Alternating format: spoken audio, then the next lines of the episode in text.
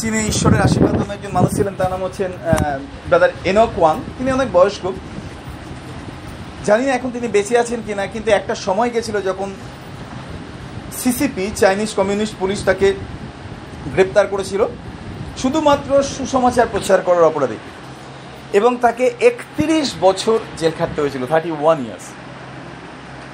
আর্ধেকটা জীবনই তার জেলে কেটে গেছে। আর তাকে অনেক উপহাস করা হতো, তাকে খ্রিস্টের সন্তান বলে তাকে অনেক অপমান করা হতো। চায়নায় প্রচুর ঠান্ডা, শীতের সময় চায়নাতে মাইনাস সেভেন ডিগ্রি এইট ডিগ্রিতে পর্যন্ত নেমে যায় তাপমাত্রা। আর একবার তাকে অনেক কঠিন কাজ, পাথর ভাঙার কাজে তাকে রাখা হয়েছিল, এবং এতটাই পরিশ্রমের কাজ যে সেখানে গেলে পরে তিন মাস চার মাস পরে অধিকাংশ কয়েদি তারা মারা যেত। আর সেখানে যখন তাকে কাজে পাঠানো হয়, প্রচুর পরিশ্রম তাকে করানো হতো, খেতে দেওয়া হতো না, তার মধ্যে তাকে শারীরিকভাবে মানসিকভাবে টর্চার করা হতো। একদিন এইরকমভাবে যখন প্রচণ্ড ঠান্ডা, সেই সময় তার গায়ের বস্ত্র খুলে নিয়ে ব্রাদার এনক ওয়াংকে তারা ঠেলে বার করে দিয়েছিল বরফের উপরে, এবং দরজা বন্ধ করে দিয়ে তারা উষ্ণ কক্ষে ছিল, এবং তারা বলেছিল তুমি তোমার ঈশ্বরকে ডাকো, তিনি তোমার শরীরকে উত্তপ্ত হতে দেবেন যাতে তোমার ঠান্ডা না লাগে। আর ব্রাদার এনক ওয়াং তিনি বলছিলেন যে কয়েকটা মুহূর্ত ওই ঠান্ডা হাওয়াতে আমার মনে হচ্ছিল যেন আমার সমস্ত শরীরটা ফেটে যাবে। বলে আমি চিৎকার করে প্রভুকে বলেছিলাম, যিশু তুমি আমার প্রতি দয়া করো। যখন সমস্ত মানুষের সাহায্য আমাদের জীবনে বন্ধ হয়ে যায়, বাইবেল লেখা আছে ঈশ্বর থেকে আমাদের সাহায্য, প্রভু যিশু হইতে আমাদের সাহায্য, যিনি আকাশ ও পৃথিবী নির্মাণ কর্তা। মুহূর্তের মধ্যে একটা ঘটনার সাক্ষী হয়েছিলেন বহু কয়েদি যারা তার সাথে দুর্ব্যবহার করেছিল। হঠাৎ করে ব্রাদার এনক ওয়াং তিনি উপলব্ধি করতে আরম্ভ করেন তার শরীরটা প্রচণ্ড উত্তপ্ত হয়ে যাচ্ছে, এবং তিনি দেখতে পান তার পায়ের নিচে বরফ গলতে শুরু করেছে। তিনি চিৎকার করে উঠে ঈশ্বরকে ধন্যবাদ, এবং জানলা দিয়ে, কাছে জানলা দিয়ে তার অনেকই সহকর্মী যারা তার সাথে দুর্ব্যবহার করেছিল তারা তাকিয়ে দেখেছিল যে তার পায়ের নিচে বরফ গলে যাচ্ছে এবং তার শরীর থেকে বাষ্প উঠছে। আমরা ঈশ্বরকে ধন্যবাদ। এরকম বহু সাক্ষ্য প্রভু তিনি তার সন্তানদের জীবনে দিয়েছেন। আমরা জানি ঈশ্বর তিনি আমাদের প্রতি দয়া করেন। একবার একজন ভদ্রলোক তিনি খুব সুন্দর একটা কথা বলেছিলেন, আর সেটা পরীক্ষা করার জন্য আমি চেষ্টাও করেছিলাম এবং দেখেছিলাম এক্স্যাক্টলি তিনি যা বলেছিলেন তাই। তিনি বলেছিলেন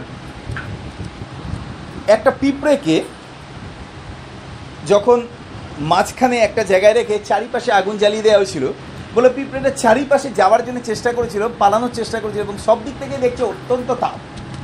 বলে চারিপাশে ঘুরে তাকিয়ে যখন দেখছে কোনো দিক থেকে পালানোর জায়গা নেই, বলে হঠাৎ করে পিঁপড়েটা সে তার পেছনের পা দুটোতে ভর করে মাথাটা উপর দিকে তুলেছিল। আর তিনি প্রচার করতে করতে লিখেছিলেন, এমনকি তার সৃষ্টি জানে যখন সমস্যা আসে কার উপর নির্ভর করতে হবে, কার উপর নির্ভর করতে হবে। এবং ঈশ্বরকে ধন্যবাদ। এবং এটা আমি টেস্ট করেছিলাম, একটা পিঁপড়েকে একটা থালার মধ্যে রেখে তার চারিপাশে জল দিয়ে দিয়েছিলাম, কারণ আমি কোনো কিছু পরীক্ষা না করে আমি গ্রহণ করতে চাই না। আমি চারিপাশে জল দিয়ে দিয়েছিলাম এবং দেখেছিলাম পিঁপড়ের সত্যিকারে এদিকে ওদিকে সেদিকে কম করে দশ পনেরো বার দৌড়াদৌড়ি করল, এবং চারিপাশে দৌড়াদৌড়ি করে যখন দেখলো যে আর কোনো জায়গা দিয়ে যাওয়ার জায়গা নেই, হঠাৎ দেখলাম পেছনের পা দুটোতে ভর করে মাথাটা উপর দিকে তুলে দিয়েছে। আর আমার এত মায়া লাগলো, আমি আঙুলটা নামিয়ে দিয়েছি, আমার আঙুলে উঠে এসেছে, আমি ছেড়ে দিয়েছি। প্রকাশ করে যে পৃথিবীতে যে কোনো মানুষ বা যে কোনো সৃষ্টি যদি ঈশ্বরের ওপরে নির্ভর করে, তিনি তার সৃষ্টির যত্ন নেন। হালেলুয়া, প্রভুকে ধন্যবাদ দিই। তিনি তাপমাত্রা কমিয়ে দিয়েছেন, আমরা প্রার্থনা আসার সুযোগ পেয়েছি, বিশ্বস্ত প্রভুকে ধন্যবাদ দিই। আসলে আমরা প্রার্থনা করি।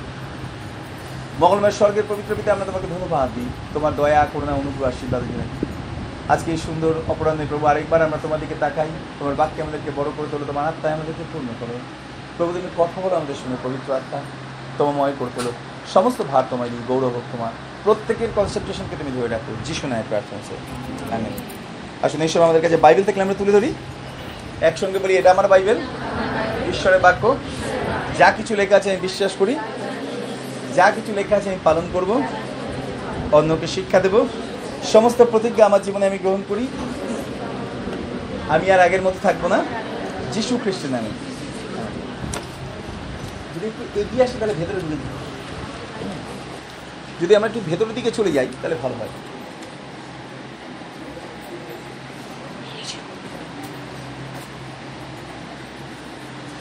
আসলে আমরা প্রভুর বাক্যে যাই। আজকে আমরা আলোচনা করতে চাই উত্তম মনোনয়ন। এই পৃথিবীতে ঈশ্বর তিনি আমাদেরকে অনেক জ্ঞান বুদ্ধি দিয়েছেন, কোনটা আমাদের বেছে নেওয়া প্রয়োজন আছে, কোনটা আমাদের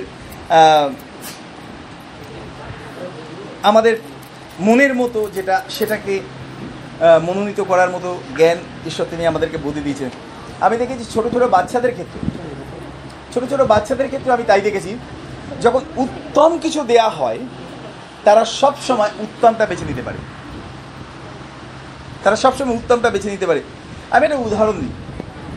যখন আমরা খুব ছোট ছিলাম তখন প্রভুকে জানার আগে কোনো নিমন্ত্রণ বাড়িতে যখন আমাদেরকে নিয়ে যাওয়া হতো বিয়ে বাড়িতে, আর তখন আমাদেরকে কী করা হতো, শাল পাতায় খেতে দেওয়া হতো, কলা পাতায় খেতে দেওয়া হতো। আগেকার দিনে তো আর এত প্লেট ছিল না, ক্যাটারিং সার্ভিস ছিল না, বাড়ির লোকেরাই রান্না করতো, বাড়ির লোকেরাই খাওয়াতো। আর যখন আমরা তাদের বাড়িতে আমন্ত্রিত হয়ে যেতাম, প্রথমে গেলে পরেই আমাদেরকে রাসনা দিত, গ্লাসে করে রাসনা দিত। আর সাধারণত রাসনা আমরা কোনো সময়ই খেতে পেতাম না, বাড়িতে রাসনা কখনোই হতো না। আর তাই জন্য যখন রাসনা দিত আমরা একসাথে তিন চার গ্লাস রাসনা খেয়ে নিতাম, পেটটা প্রায় ভরে যাচ্ছে। মা বাবা বারবার করে বলতো, মা বিশেষ করে বারবার করে বলতো, এই এগুলো খাস না, কত ভালো ভালো খাবার আছে ওগুলো খাবি কী করে, যদি জলকে পেট ভরে ফেলিস। কিন্তু আমাদের মুখের টেস্ট লেগেছে যেটা, কারণ আমি জানি ও তো বিয়েবাড়িতে ভাত ডাল খাওয়াবে, ও তো বাড়িতে এগুলো আর খাচ্ছে, রাসনা তো আর খাওয়ায় না, রাসনাটা পেট ভরে খেয়ে তিন চার গ্লাস রাসনা খাওয়ার পরে। তারপরে যখন আমরা খেতে যেতাম আমাদেরকে ডাল দিত, ভাত দিত, আর প্রথমে বেগুনি দিত। আমি জানি না আপনাদের অনেকে হয়তো আপনারা একই রকম আপনারা অভিজ্ঞতা আছে। বেগুনি দিত, আর বেগুনিও আমাদের বাড়িতে হতো না, গরিব ছিলাম আমরা। আর তাই জন্য কী করতাম, ওই ডাল আর ভাত দিয়ে বেগুনি দিয়ে আমরা পেট ভরে খেয়ে নিতাম। তারপরে যখন মাছ দিত, যখন মাংস দিত, আর খেতে পারতাম না, থালায় জমিয়ে রাখতাম, রসগোল্লা দিত, দই দিত। আমি দেখতাম আমার পাশে যারা বড়রা আছে যখনই ডাল ভাত দিতে আসছে বলছে না না না না। আমি খালি ভাবতাম যে কী বোকা, এত সুন্দর বেগুনি দিয়ে ভাত খাবে সেটাকেও বারণ করে দিচ্ছি।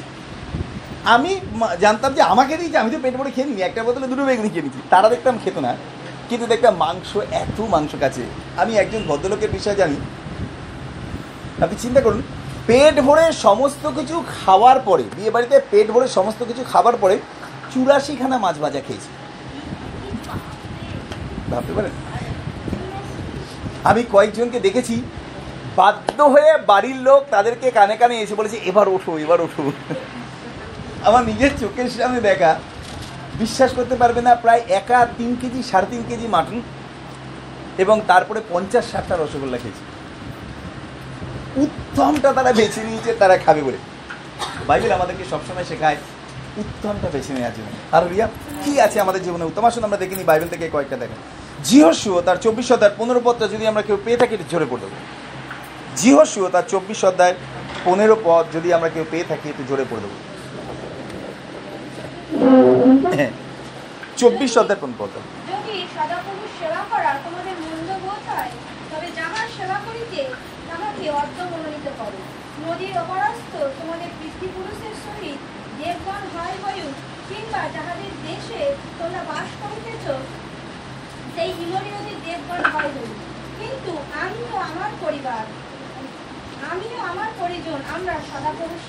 বাইবেলে লেখা আছে তোমরা যাদেরকে ইচ্ছা মনোনীত করো, কোনো জোর নেই।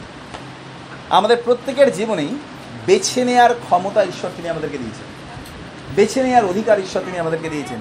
যিহোশূয় তিনি যিহুদি মানুষদেরকে, ইব্রিয় মানুষদেরকে বলছিলেন তোমরা যাদেরকে মনোনীত করার ইচ্ছে হয় মনোনীত করো, যে কোনো ঈশ্বরকে তোমরা মনোনীত করো, দেবতাকে মনোনীত করতে চাও করো। But for me and my household, কিন্তু আমি এবং আমার পরিবার আমরা চিরকাল প্রভু যিশুর সেবা করি, চিরকাল। কারণ তিনি দেখেছিলেন, যিহোশূয় তিনি দেখেছিলেন দুটো জীবন, একটা হচ্ছে ভয়ঙ্কর দাসত্বের জীবন আর আরেকটা হচ্ছে পূর্ণ মুক্তির জীবন।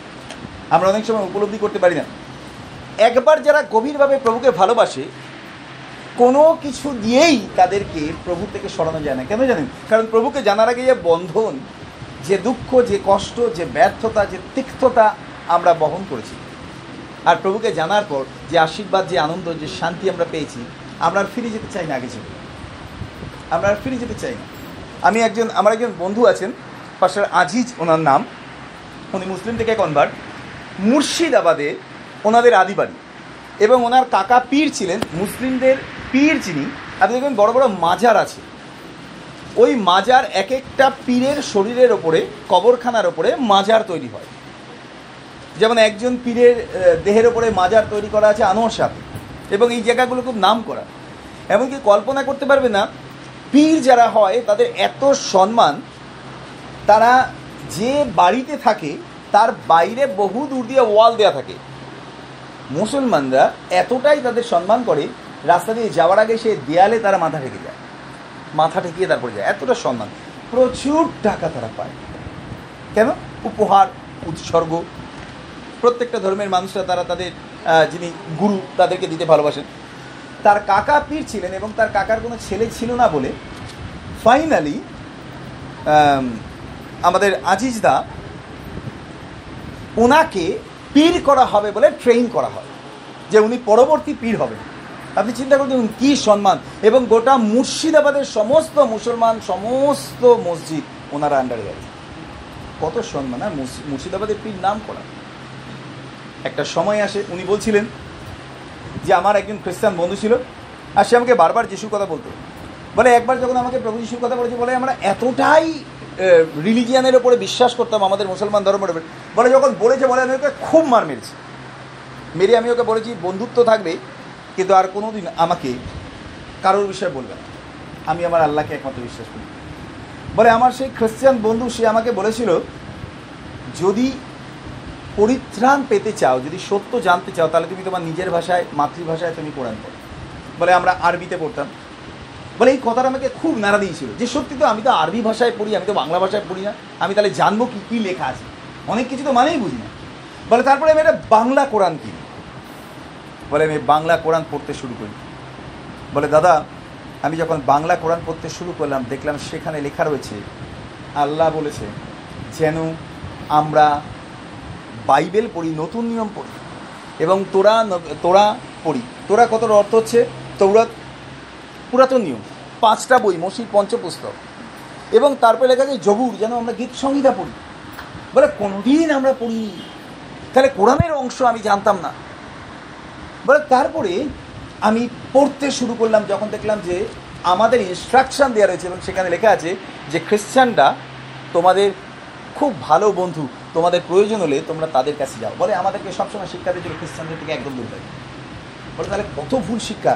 বলে আমার ওই খ্রিশ্চান বন্ধু বলেছিল যদি তুমি সত্য জানতে চাও তাহলে তুমি তোমার নিজের মাতৃভাষায় তুমি কোরআন পড়ো। বলে আমি কোরআন পড়তে গিয়ে আমি দেখলাম সেখানে লেখা আছে ঈশার কথা, মোহাম্মদের কথা নয়।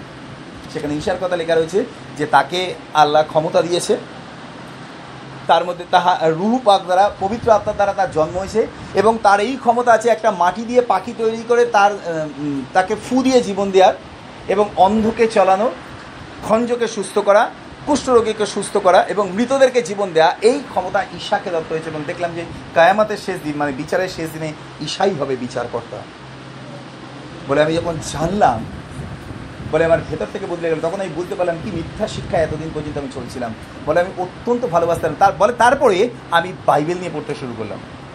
বলে বিশ্বাস করবে না, যখন আমি বাইবেল পড়তে শুরু করলাম আমার পরিবারের লোকেরা জানতে পারলো।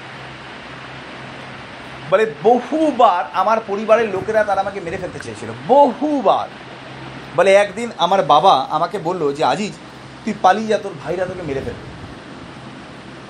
এতটাই অন্ধকারে তারা ডুবে। বলে আমি আমার স্ত্রী দাদা আমি আমার স্ত্রী আর আমার তিন মেয়েকে নিয়ে কলকাতায় চলে আসি। বলে একটা কলকাতায় বাড়ি ভাড়া নিয়েছিলাম, মুর্শিদাবাদ থেকে কলকাতায় পালিয়ে এসেছি। বলে কলকাতায় একটা বাড়ি ভাড়া নিয়েছিলাম, পরে সেই বাড়ির খোঁজ নিয়ে পর্যন্ত তারা এসেছিল। বলে বিশ্বাস করবেন দিনের বেলা পারবে না, রাত্রিবেলা তারা শোধ নিয়েছিল, বহুবার আমাদেরকে মেরে ফেলবে। আর আমরা কি করতাম জানেন? আমাদের ঘরের ওপরে, দোতলার ওপরে যে বাড়িতে আমরা থাকতাম সেই দোতলার ওপরে একটা জলের ট্যাঙ্ক ছিল এবং জলের ট্যাঙ্কের নিচে কিছুটা ফাঁকা ছিল, কারণ পিলার বসিয়ে জলের ট্যাঙ্কটা বসানো হয়েছিল তার উপরে। বলে আমি আমার স্ত্রী আর আমার তিনটে সন্তান, তিন মেয়ে, আমরা হামাগুড়ি দিয়ে ওই পিলারের মধ্যে ঢুকে থাকতাম যাতে ওরা আমাদেরকে খুঁজে না পায়। বলে রাতের পর রাত আমরা মশার কামড়ের মধ্যে চিৎকার করতে পারিনি, ওইভাবে বেঁকেছিলাম সারা রাত, আমরা ওইখানে লুকিয়েছিলাম যাতে ওরা আমাকে খুঁজে না আমাদের খুঁজে না পায়। বলে তারপরে তিন চার দিন অপেক্ষা করে খুঁজে না পেয়ে একদিন তারা চলে যায়। আপনি চিন্তা করুন। বলে অনেক মানুষ তারা আমাকে বলেছিল যে তুমি কি করলে, এত বড় একটা জায়গা থেকে তুমি বেরিয়েছো, কি সিদ্ধান্ত নিলে তুমি। গত কয়েকদিন আগে যখন আমার সাথে কথা বলছিলাম উনি আমাকে বললেন যে পাস্টর অভিজিৎ ঈশ্বর তিনি এত দয়া করেছেন, আজকে আমি জানি যিশু তিনি কে। আর আমি প্রভুকে ধন্যবাদ দিই, হাজার হাজার মুসলমান ভাই বোনদেরকে তিনি প্রচার করেন এবং তারা আজকে প্রভুকে গ্রহণ করছে। কিন্তু আমি এবং আমার পরিবার আমরা প্রভু যিশুকে সারা জীবন সেবা করব। ঈশ্বরের বাক্যে লেখা আছে দেখুন আরেকটা জায়গা কেন বাইবেলে লেখা আছে সেবা করার কথা, কেন তিনি বেছে নিয়েছিলেন। যাত্রা পুস্তক আমরা খুলি, তেইশ অধ্যায় আমরা পঁচিশ পদটা পড়ি, তোমরা আপনাদের ঈশ্বর সদাপ্রভুর সেবা করি। একটু আগে আমরা পড়ছি না, আমরা যিহোশুয়া তিনি বলছিলেন সেবা করার কথা, এখানে ঈশ্বর তিনি বলছেন তোমরা আমার সেবা করো, এবং তারপরে লেখা যে তাহাতে তিনি তোমার অন্ন জলে আশীর্বাদ করবেন। কিসে আশীর্বাদ করবেন? আমাদের খাবারের জীবনে অভাব হবে না, যদি আমরা ঈশ্বরের সেবা করি আমাদের খাবারের অভাব হবে না, এবং আমি তোমার মধ্যেই তো রোগ দূর করবো, ঈশ্বরের বাক্যের কাছে আমি তোমাকে সুস্থ করবো। কত অদ্ভুত না, ঈশ্বরের প্রতিজ্ঞা। যারা প্রভুর সেবা করে ঈশ্বর তিনি তাদের জীবনের যত্ন নেন, ঈশ্বর তিনি তাদেরকে আশীর্বাদ করেন, তাদের খাবারের অভাব হয় না, তাদের বস্ত্রের অভাব হয় না, তাদের আরোগ্যতার অভাব হয় না। বলতে পারবেন প্রভুকে ডাকার পরে আজ পর্যন্ত কেউ অভাবে আছেন? ঋণ নিয়ে আপনাকে চলতে হচ্ছে, ধার দেনা করে খেতে হচ্ছে। যতদিন পর্যন্ত আপনি প্রভুকে জেনেছেন ততদিন পর্যন্ত কোনো দিন আপনার ঘরে খাবার ছিল না, বলতে পারবেন কোনো দিন। আজকে পঁচিশ বছরে আমি আমার জীবনে সাক্ষ্য দিতে পারি এমন একটা দিন যাইনি যেদিন আমার ঘরে খাবারের অভাব হয়েছে, কোনো দিন না। এমনকি এমন সময় গেছিল যখন পকেটে টাকা নেই। বিশ্বাস করুন আমার জীবনে এরকম অনেক টেস্টিমনি আছে।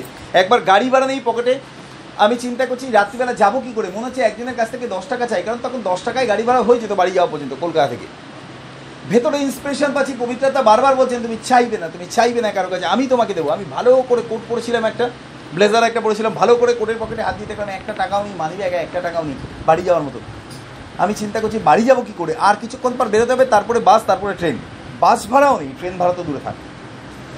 আমি ঈশ্বরকে ধন্যবাদ দিই, যখন ভাবছি চাইবো ঈশ্বরের রাত আমাকে বারণ করছেন, আর চাইনি। ঠিক জুতো পরে বেরোবো, সব স্বভাব যেমন পকেটে হাত দেয়া, পকেটে যখন হাত দিয়েছি কোটের পকেটে দেখি হাতে কিছু লাগছে, বার করে এনে দেখি দুখানা দশ টাকা নেই।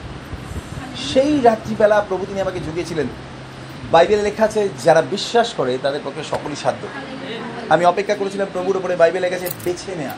আজকে ঈশ্বর তিনি আমাদেরকে সুযোগ দিয়েছেন জ্ঞানবানের মতো। লেখা আছে তুমি যখন বাঁচবে জ্ঞানবানের মতো বাঁচবে। বেঁচেছিলাম আব্রাহাম, যখন আব্রাহাম আর লোটের মধ্যে মনোমালিন্য শুরু হয়েছে, তাদের মেষপালকদের মধ্যে মনোমালিন্য শুরু হয়েছিল, আব্রাহাম আর লোটের মেষপালকদের মধ্যে। তখন আব্রাহাম তিনি বলেন দেখো আমরা জ্ঞাতি, আমরা চাই না আমাদের দুজনের মধ্যে মনোমালিন্য, তোমার সামনে উত্তম জায়গা রয়েছে, তুমি বেছে নাও যে দিকটা তুমি যেতে চাও। আর বাইবেলে লেখা আছে লোট কোথায় বেঁচেছিল? সদম গমোরা, সবুজ এত সুন্দর, কিন্তু আমি ওই দিকটাতে যাব।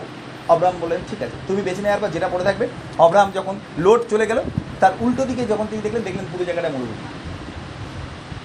আমি ঈশ্বরকে ধন্যবাদ দিই, প্রভু তিনি বললেন আব্রাহাম আলা আব্রাহামের থেকে লোট আলাদা হয়ে যাওয়ার পরে ঈশ্বর তিনি বললেন তুমি যে জায়গায় দাঁড়িয়ে আছো এই জায়গা আমি তোমার এবং তোমার বংশকে দেবো। সেই জায়গাটাই ইসরায়েল। ভাবতে পারছেন দুগ্ধ আর মধু প্রবাহী দেশ, যে জায়গাটা লোট বেছে নিয়েছিল মাত্র কয়েক বছর পরে স্বর্গ থেকে আগুন নেমে সেই জায়গাটা ছাই হয়ে গেছিল। আব্রাহাম তিনি উত্তম মনোনয়ন করেছিলেন। হয়তো আমি দেখতে পাচ্ছি না শুকনো, কিন্তু ঈশ্বর তিনি সেখান থেকে আমার জীবনের জন্য অনেক আশীর্বাদ তিনি দিতে পারেন। আপনি দেখুন গম, ধান, বাকি বলবো ছোলা, দেখেছেন পুরো ড্রাই শুকনো, কি অদ্ভুত না। আপনি এক বছর শুকনো ছোলা রেখে দিন, দেখে মনে হবে ওটার মধ্যে জীবন আছে। আপনি ওটা জল দিন, তিন চার দিন পরে সেখান থেকে জল থেকে তুলে আপনি মাটিতে বসান, আপনি অদ্ভুত সুন্দর জীবন। ঈশ্বর তিনি যেটা আমাদের দৃষ্টিতে শুকিয়ে গেছে, যেটা আমাদের দৃষ্টিতে আর হবে না, প্রভু তিনি বলেন আমি সেই জায়গায় জীবন দিতে পারি। আমি ঈশ্বরকে ধন্যবাদ দিই বেছে নেওয়া। ঈশ্বর তিনি আমাদের প্রত্যেকের জীবনের প্রতি আমাদের চিন্তা ছিল না কী হবে আমাদের ভবিষ্যৎ।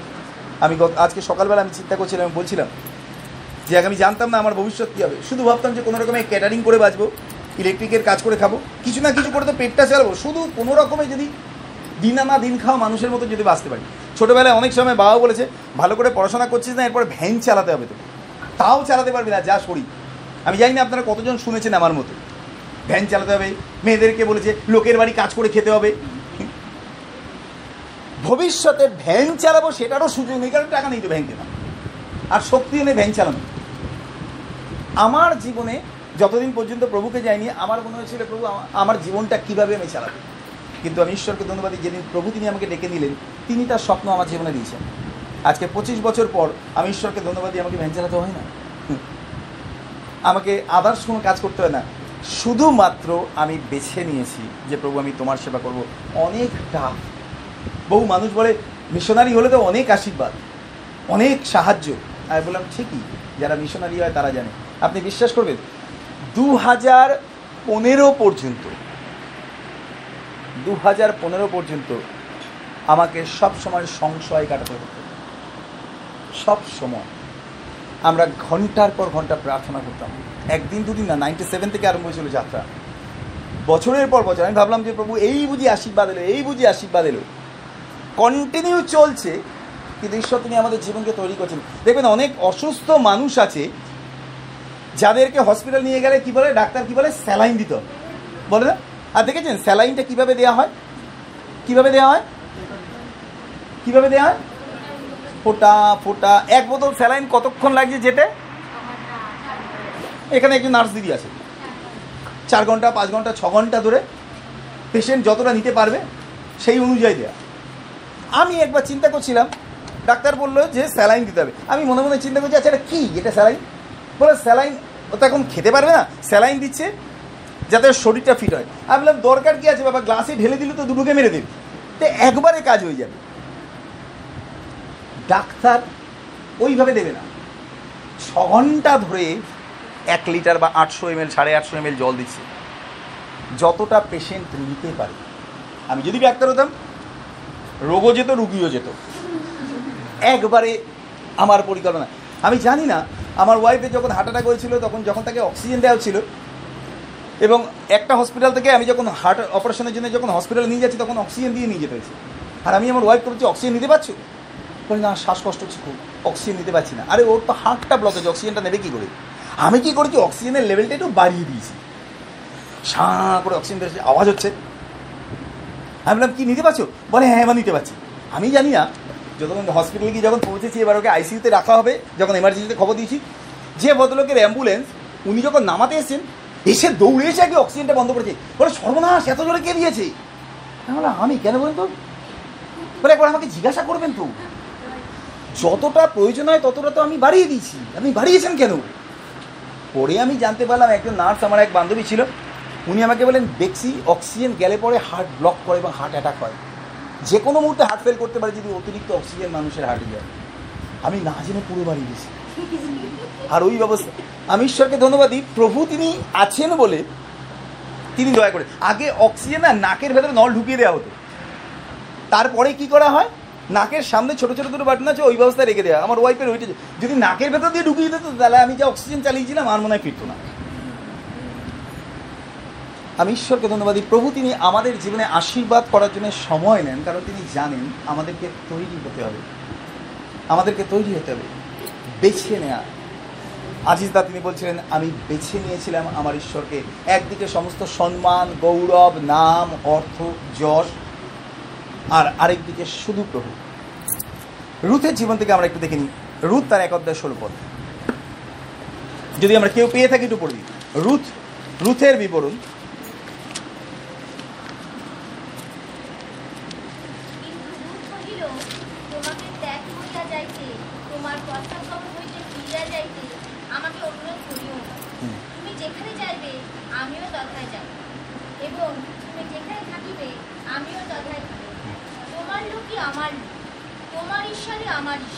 আমেন।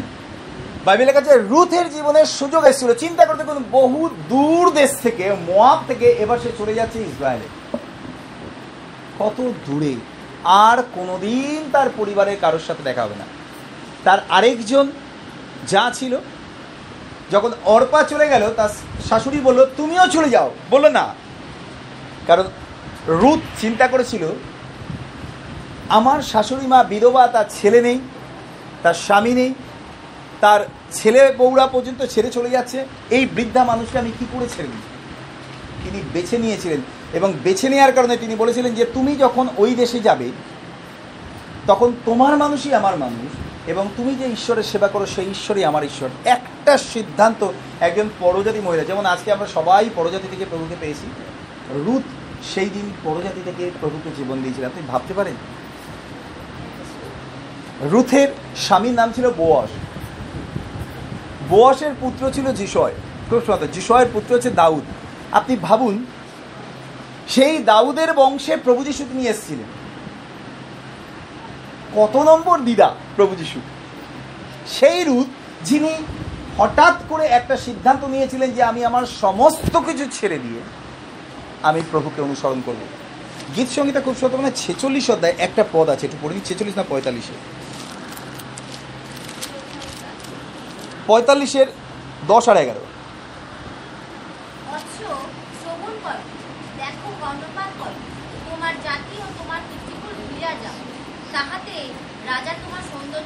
আমিন।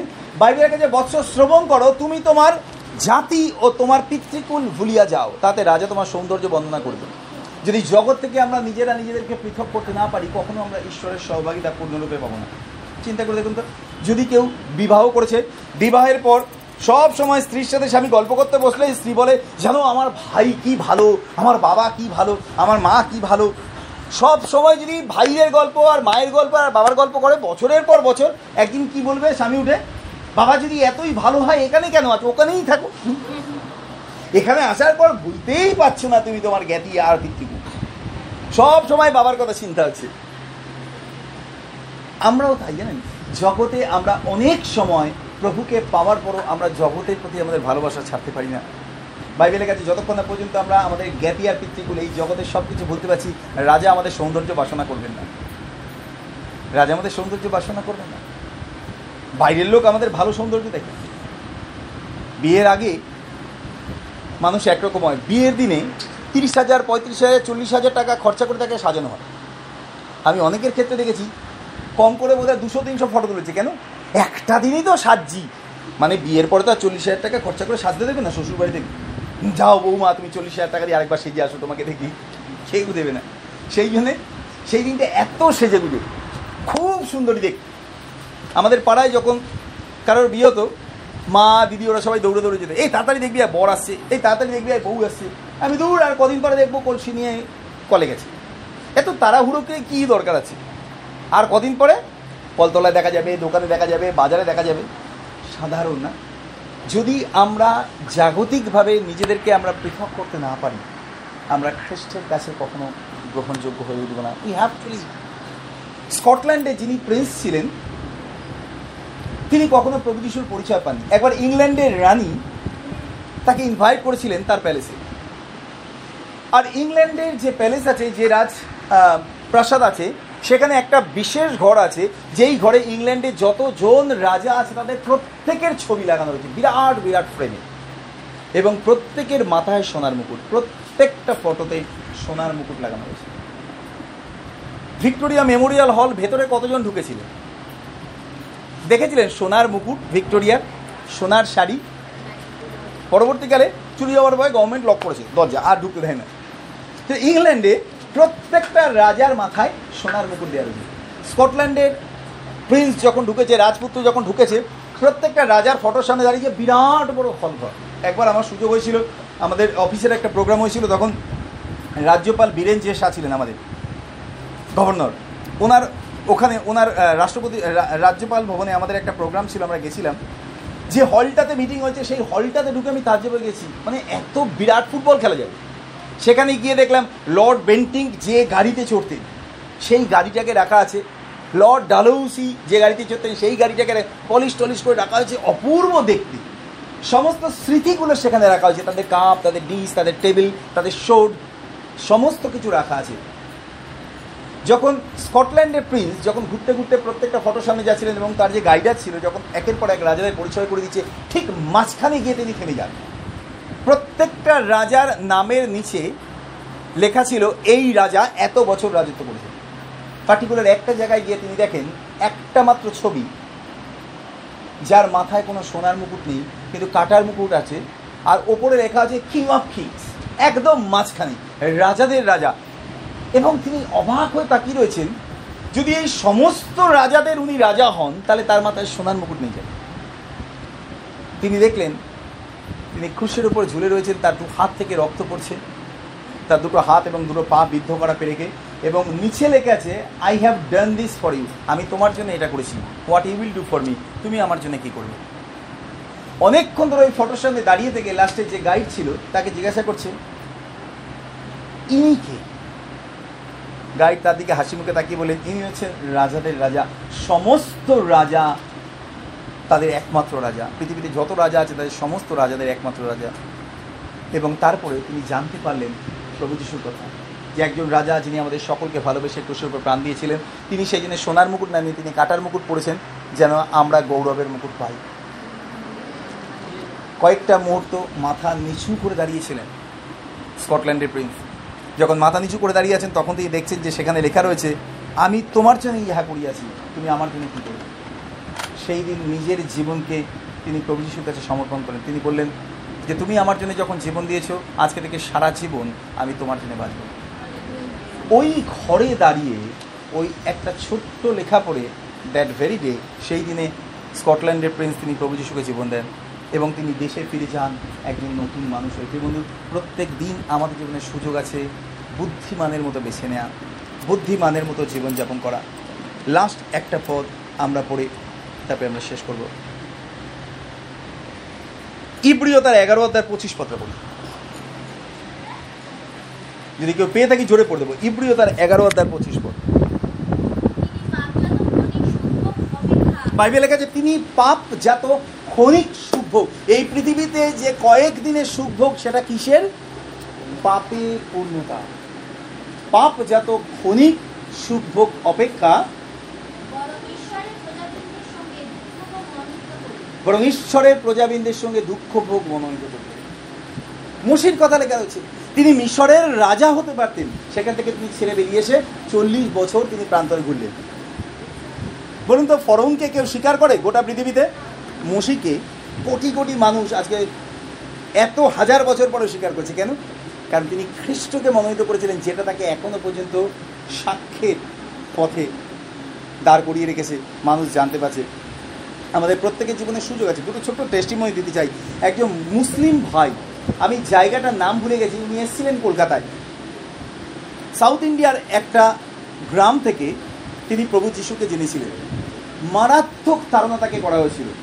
তার বাবা যখন জানতে পেরেছিল যে সে প্রভু যিশুকে ভালোবাসে, তখন তাকে তার বাবা এবং তার দুই ভাই তারা প্রচণ্ড মেরেছে। মারতে মারতে যখন একদম মনে করে যে মরে গেছে, তখন তাকে নিয়ে গিয়ে হাইড্রেনে ফেলে দিয়েছে, ফেলে দিয়ে চলে গেছে বাড়িতে।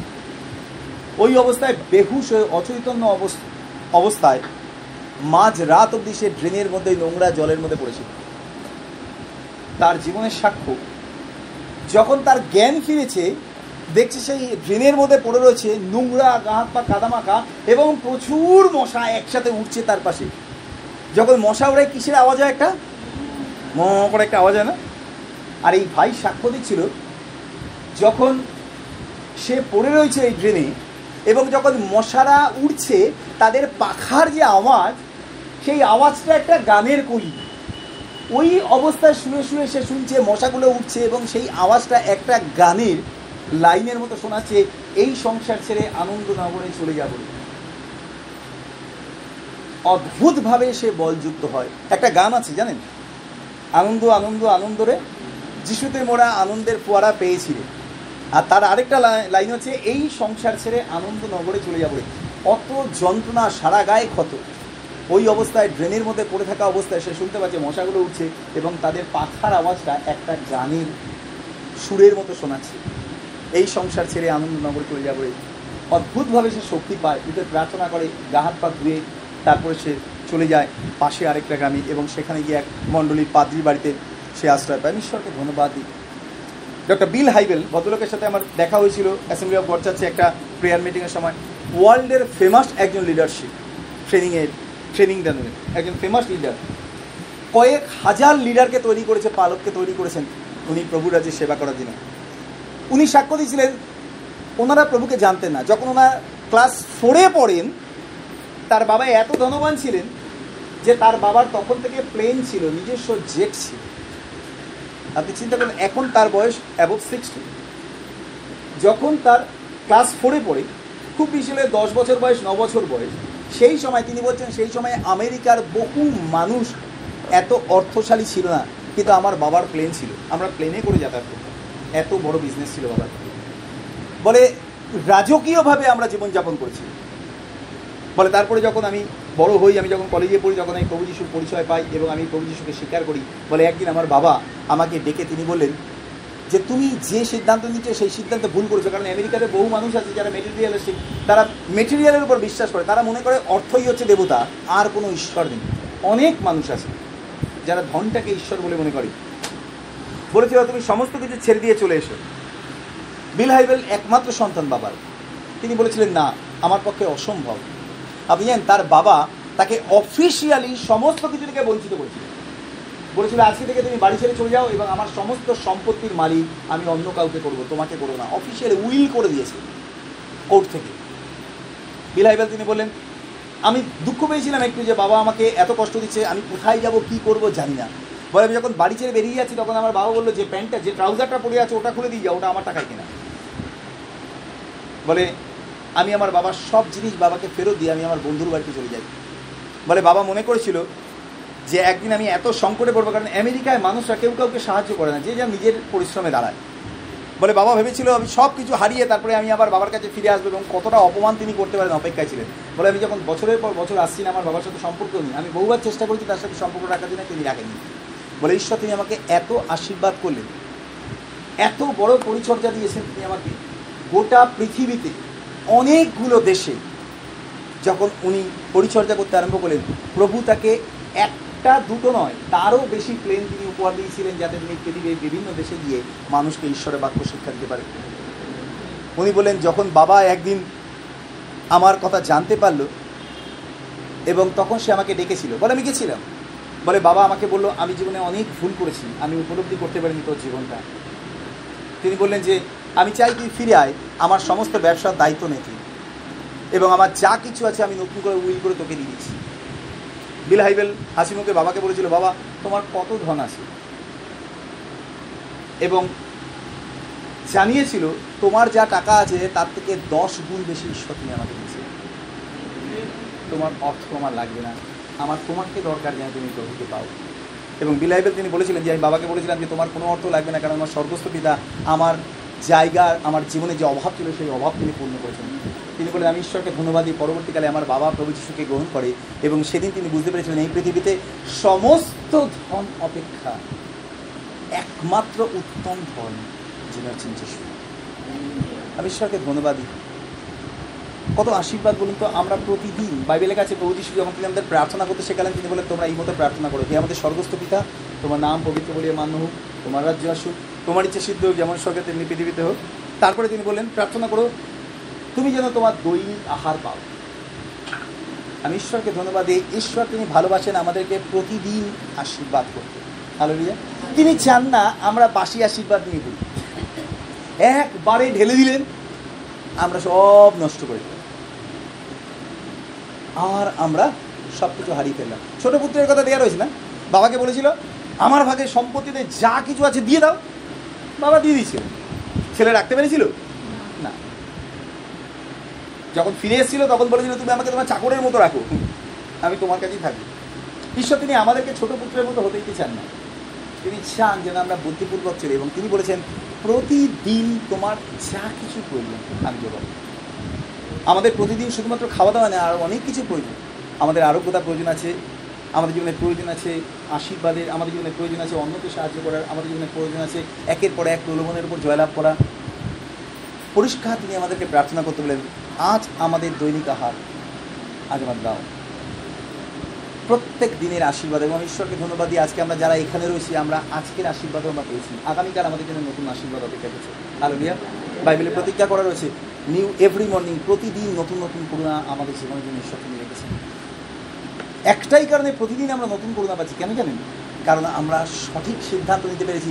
পবিত্র আত্মা তিনি আমাদের সঠিক সিদ্ধান্ত নেওয়ার জন্যে তিনি আমাদেরকে সাহায্য করেছেন, হয় পৃথিবী নয় যিশু। আমরা সবার সামনে বলতে পেরেছি আমরা সব কিছু ছেড়েছি, শুধু আমরা প্রভুকে পেতে চাই, হালেলুয়া। রুথের জীবনের সাক্ষ্য, মোশির জীবনের সাক্ষ্য, প্রচুর ধন। সলোমন তিনি একটা অদ্ভুত কথা বলেছিলেন, তিনি বলেন আমি জানলাম অসারের রসা সকলেই এবং সমস্ত কিছু হাওয়া খাওয়ার মতো। আমরা যে গায়ে হাওয়া খাচ্ছি না, না হাওয়া মানে হাওয়া খাচ্ছে ভোগ গিলে গিলে, বাইবেলে আছে বায়ু ভক্ষণ। কেন? তিনি বলেন কোনো ব্যক্তি সারা জীবন প্রচুর পরিশ্রম করে আর এত উপার্জন করে সব রেখে যায়, আর তারপরে যে কোনোদিন উপার্জন করেনি সে সেই পয়সাগুলো সব নষ্ট করে উড়িয়ে দেয়। এবং তারপরে তিনি বলেন ইহাও অসার। কবে বুঝতে পেরেছে? যখন প্রচুর ধন কালেকশন করেছে আর তার ছেলে সবই নিয়েছে। তাই হচ্ছে সলোমনের ছেলে খুব সময় তো মানে জারবিয়াম না রহবিয়াম রহবিয়াম সমস্ত অর্থ শেষ করে দিয়েছে, ঈশ্বরের বিরুদ্ধে গিয়ে জীবনযাপন করে।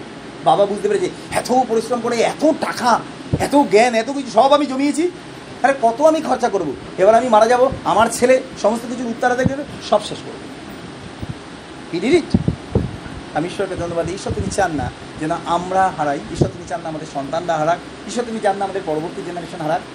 তাই জন্য প্রত্যেকটা মানুষের জন্য ওই একই প্রিন্সিপাল, আজ আমাদের দৈনিক যা কিছু প্রয়োজন তুমি আমাদেরকে দাও, আহা, এবং আমার জীবনের জন্য যা কিছু প্রয়োজন তুমি আমাদেরকে দাও। ঈশ্বর তুমি ফ্রেশ অ্যানোয়েন্টিং দিতে চান, আশীর্বাদ দিতে চান। হালেলুয়া। যদি আমরা প্রভুকে মনোনীত করেছি, আপনি জানবেন আপনার জীবনের শেষ দিন পর্যন্ত আপনার জীবনে কোনোদিন অভাব হবে না, আসবেই আসবে। যারা সরকারি কাজকর্ম করেন আপনাকে খবর নিতে হয় না, ঠিক ডেটে আপনার পেনশন চলে আসবে যদি আপনার পেনশন অ্যাকাউন্ট থাকে। একবার যদি পেনশন অ্যাকাউন্ট চালু হয় তাহলে ঠিক ডেটে আসবেই, কারণ এটা গভর্নমেন্টের দায়িত্ব আপনাকে পেনশন দেওয়া, আপনাকে পেনশন দেওয়া।